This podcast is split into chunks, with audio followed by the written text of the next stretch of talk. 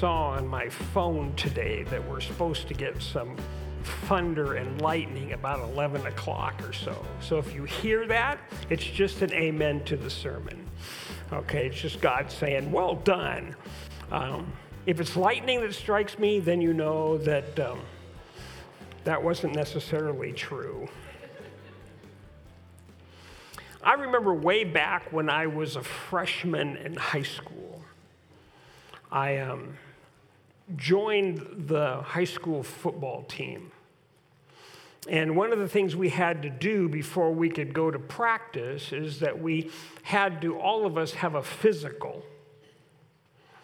Um, and they had it all together. We just had one night where we all got to go and have a physical. And I'd never had a physical before. But um, I showed up with all my teammates. We stood in line, and there were three or four little curtained areas that we would go into. And um, I remember walking into that little curtained area, and the doctor was there and said, How you feeling? I said, Okay.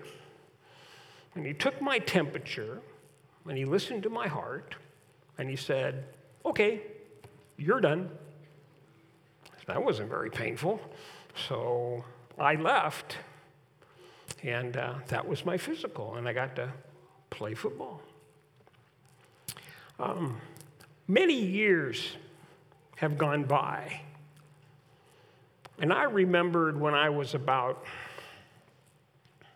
I don't know, 45, 50. And uh, I went to see the doctor uh, for some little ailment. And the doctor asked me, um, Have you had a physical lately? And I said, Well, not since I was a freshman in high school. He goes, Well, I think you need to sign up for a physical. I said, Okay. So we made an appointment for a physical. Walked in the doctor's little exam room, and they hand me this little apron type thing. That's the best that I can explain it. Some of you had the joy of wearing one of those.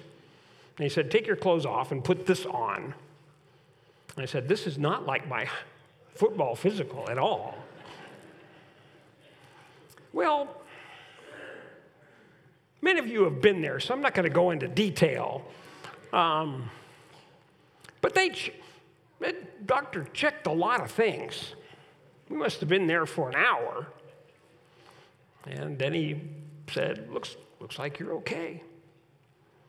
So got dressed and, and left.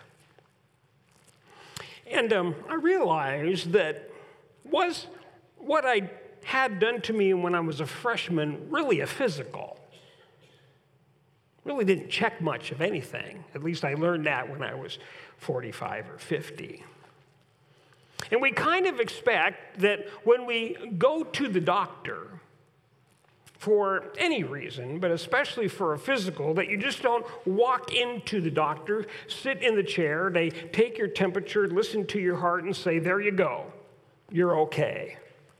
No, we want to, we expect, we may not enjoy it, but we expect that the doctor is going to poke and prod a little bit. They are going to ask questions. Um, they are going to knock on your knees and check your reflexes and uh, your touch, and well, we check all sorts of things. And that's what we expect. It's a good thing. We need physicals. It helps us know how we are really doing. In many ways, as a church, over the last almost nine months, we've been having a physical. It wasn't just me coming in and saying to the church or to the leadership, How do you feel? And then maybe ask them, Do you read the Bible? Do you pray? And they would say, Yeah. And I said, Well, then you're all right. You're good. And I would toddle off back to home But no, really, when I was called here, when Linda and I were called here, we came to give the church a physical, to see how healthy the church is, how strong it is. Is there something that needs to be fixed, a bone that needs to be set, or a, um, a pill maybe that needs to take place, or an exercise program that needs to be started?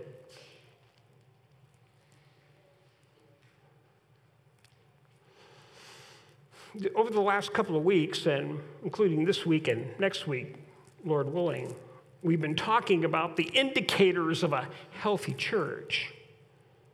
The first week, we looked at um, passionate spirituality and inspiring worship. We've said that the churches that uh, are good in these eight uh, healthy indicators are churches that um, are themselves healthy and ministering effectively. Doesn't matter how large they are, how small they are. Doesn't matter if they're in big cities or little cities, but these things are just evident in churches that are healthy. So we talked about passionate spirituality and inspiring worship. Last week, we talked about having loving relationships and that there would be um, holistic small groups that were ministering to the breadth of, of the person.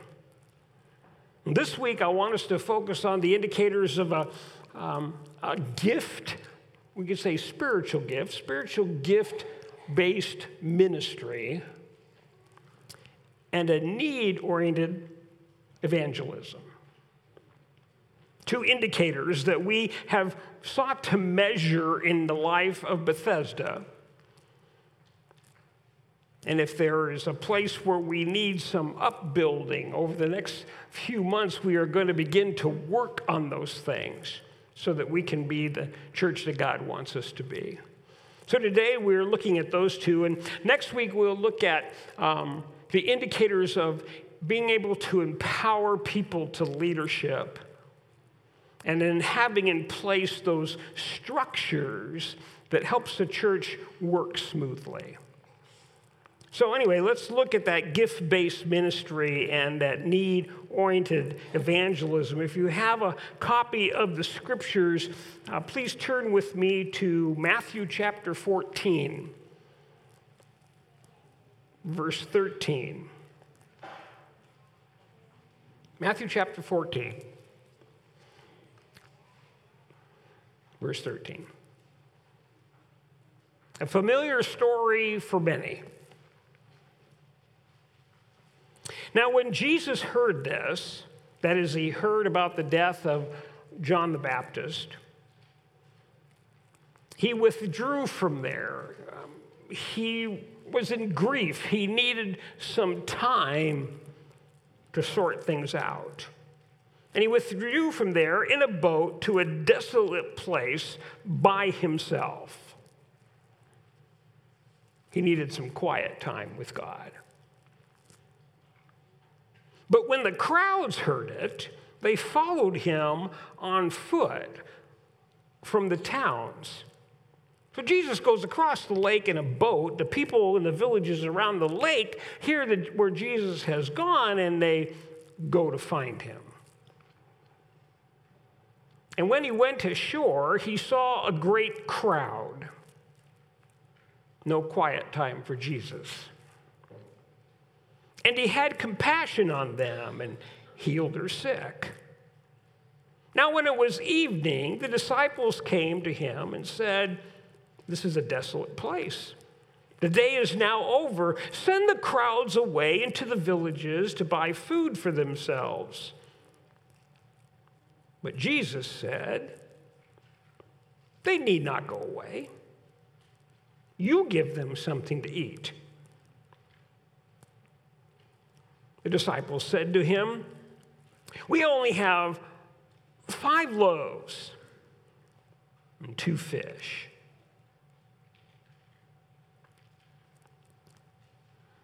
And he said, Bring them here to me. Then he ordered the crowds to sit down on the grass. And taking the five loaves and the two fish, he looked up to heaven and he said a blessing. Then he broke the loaves and gave the disciples, gave them to the disciples, and the disciples gave them to the crowds, and they all ate and were satisfied. And they took up 12 baskets full of broken pieces left over. And those who ate were about 5,000 men, besides the women and children. One of those miracles that you write home about. I guess it's kind of like that bag of chips that just would never end.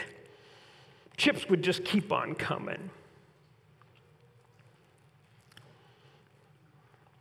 Little, I'm to pick on her, not to pick on her a little bit, but little Josie came in to see me this week. She's good about coming into office. And we, she's just a delight to talk with. And we talked about this passage a little bit. And it sounds good in the Bible. So I said, Can you imagine um, if your dad took you to McDonald's? To which she replied, We don't go to McDonald's.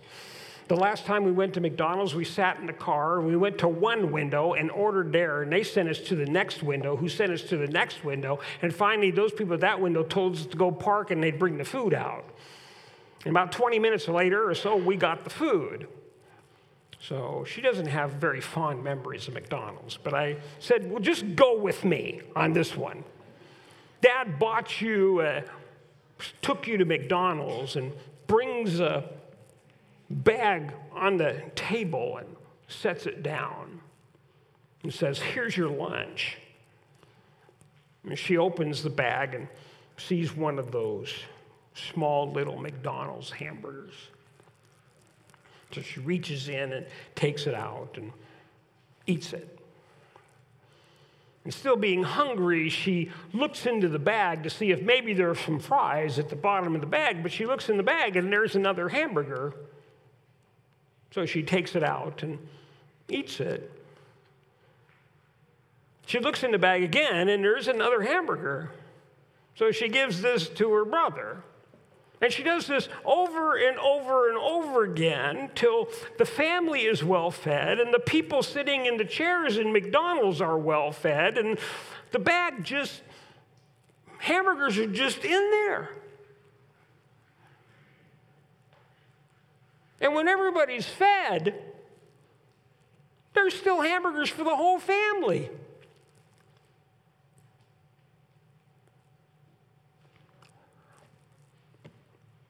I think I would be a little amazed at that. Sometimes we look at God's word and say, yeah, that's then. But God doesn't do that now. It sounds amazing because it was in the Bible, but what if it really happened to you? That God would just continue to give and give and give and give and give some more, that you have lots left over. I think God is in the business of doing that. If we're in the business to receive, what God wants to do. So, first of all, we see in this passage that Jesus is motivated by compassion. It says he had compassion on these people, and so he healed them. He, his compassion moved him to take care of the needs, the needs of the people that were crushing in around him. It, that mark of compassion is what we read about about God in Exodus 33, where God is giving his name to, to Moses, and he says, I'm going to give you my name, and he says, The I am, the I am, one of full of compassion, who blesses to a thousand generations. Jesus' compassion was that same compassion of God because Jesus is. God. His compassion moved him. And that's important for us as a church, too, that we would pray for compassion, that we would see the needs of people around us, and we would seek to meet those needs, that we would bring healing.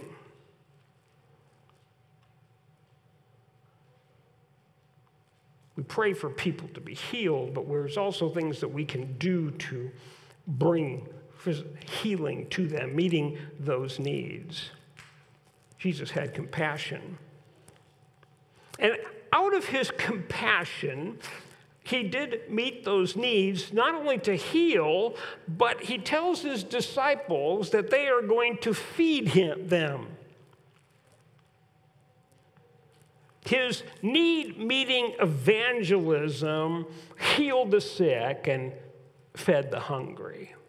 That's what need oriented evangelism does. It doesn't just bring people into a building and preach the gospel to them and have them come forward to receive Christ, but it goes outside the walls of the church and ministers to the actual felt needs of individuals.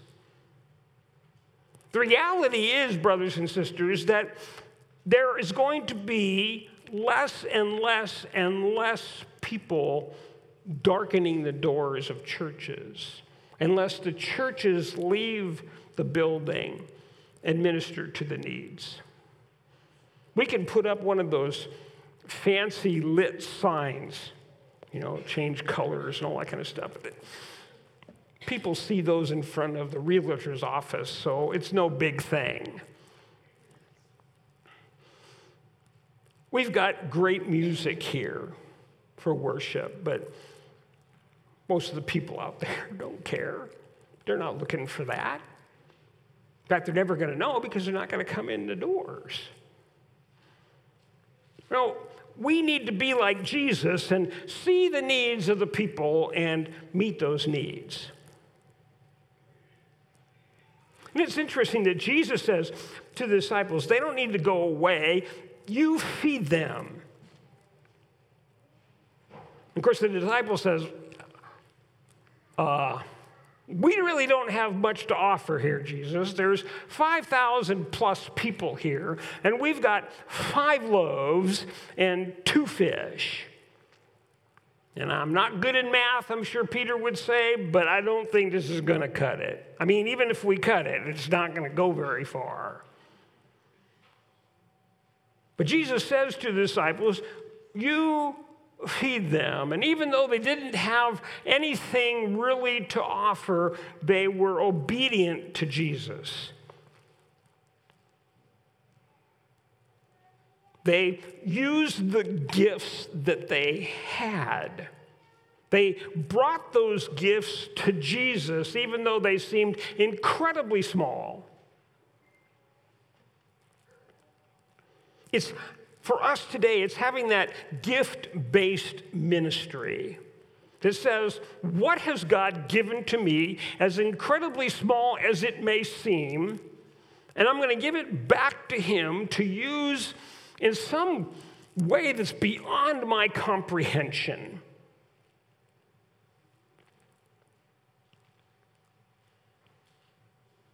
One of the, one of the greatest mission movements in history.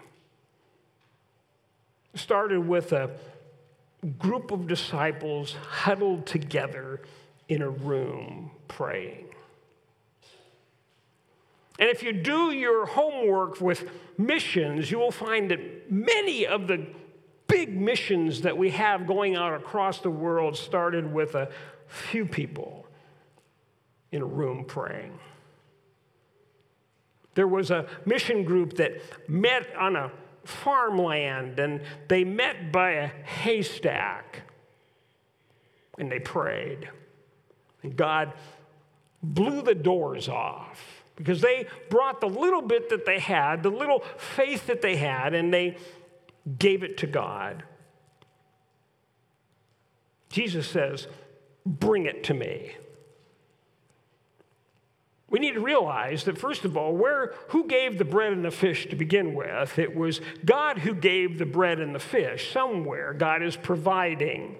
He has gifted you. We took a spiritual gift survey a number of months ago, and a number of you filled that out. And we uh, took all those things and we've put it in the church computer database. And when we have a need, we can search by certain gifts, and your name may pop up. And we um, will contact you because we have a need and you have a gift.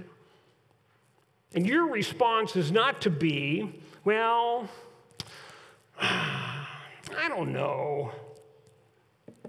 No, it's to bring it to Jesus.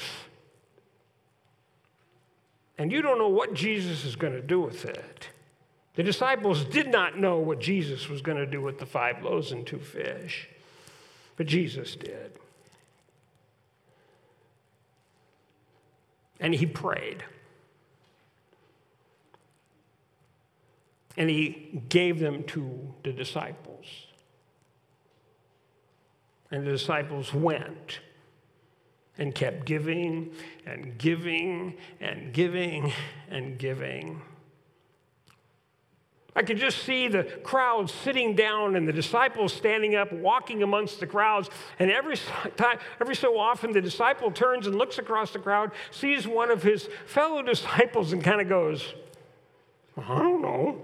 We just keep giving, you know? Is your basket empty? No, my basket's not empty. And they just keep giving and giving and giving and giving. And when all the people had been, notice what it says, not just been given a little bit, but they are satisfied. Their tummies are filled up. They collected 12 baskets. How many disciples? Probably 12. A basket for each filled.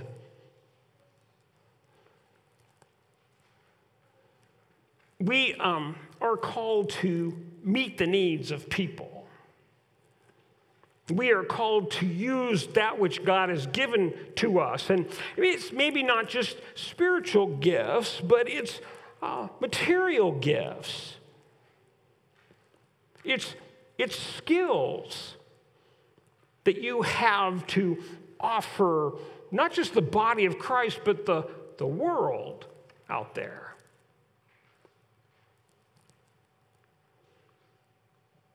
Maybe you're a maybe you're a good cook and you could cook meals for people who need meals. Maybe you are good at fixing cars and you could make it known that uh, we'll come and fix your car. Won't charge you anything, we'll just fix your car. We use our skills and our talents and our spiritual gifts, things that God has given us for His glory and to uh, bring people to the kingdom, bring people to Jesus.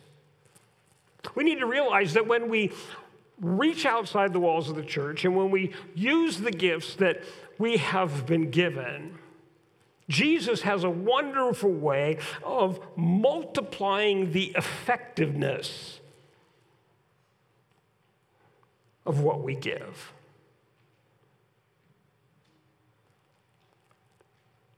That's the way Jesus works. And there is a real blessing, I believe, that comes from surrendering yourself to Jesus, your gifts, and going out and doing the kingdom work outside the walls of the church. There's a real blessing that comes up upon you when you serve alongside Jesus.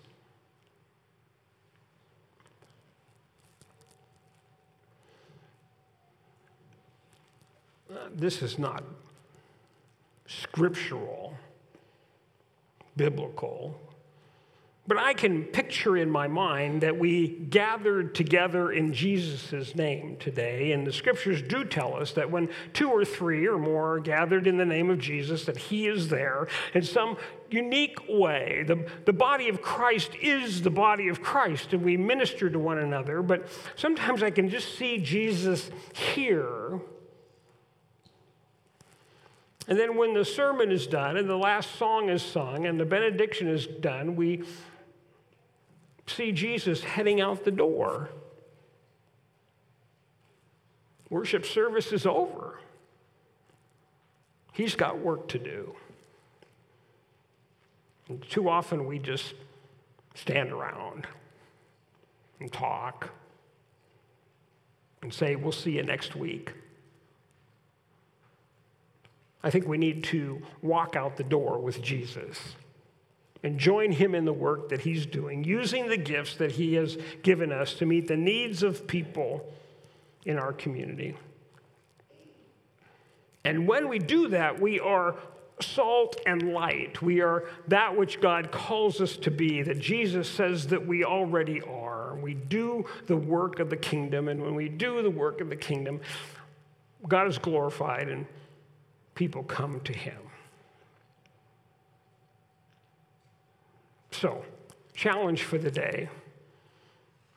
What gifts has God given you? Spiritual gifts, material gifts, talents, skills. How can you best use that for the kingdom? What are the needs of the people of Huron and the surrounding areas? How can we, as a church, as the body of Christ, reach out and touch those needs? with Christ's love.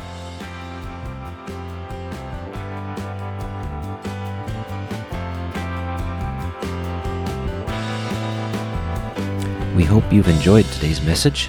If you would like to know more about Bethesda Church, you can check us out on the web by going to our website, which is bethesdamb.org. That's Bethesda, M as in Mary, B as in boy.org or check us out on Facebook by searching for Bethesda Church of Huron. Have a blessed day.